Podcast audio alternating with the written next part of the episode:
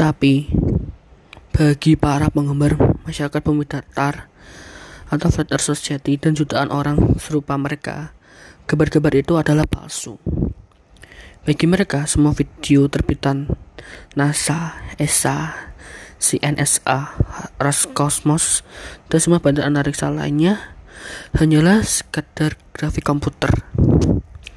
Foto pun dianggap sekedar rekayasa Photoshop. Dengan demikian,